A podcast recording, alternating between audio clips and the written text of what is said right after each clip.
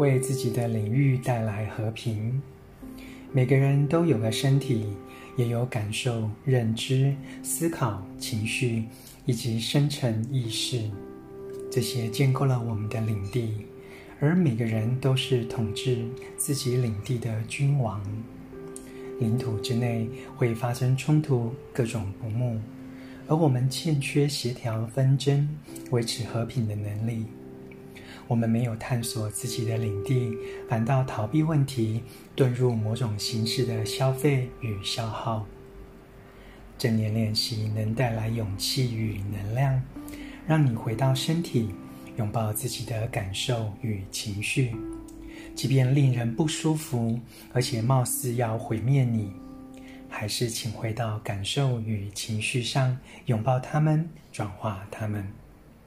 如果你依旧感到恐惧，找共修的朋友支持你。练习行禅，有意识地呼吸，带着正念进食。只要你培养出正念能量，就能主掌自己的领域，创造和平。晨读一行禅师怎么松？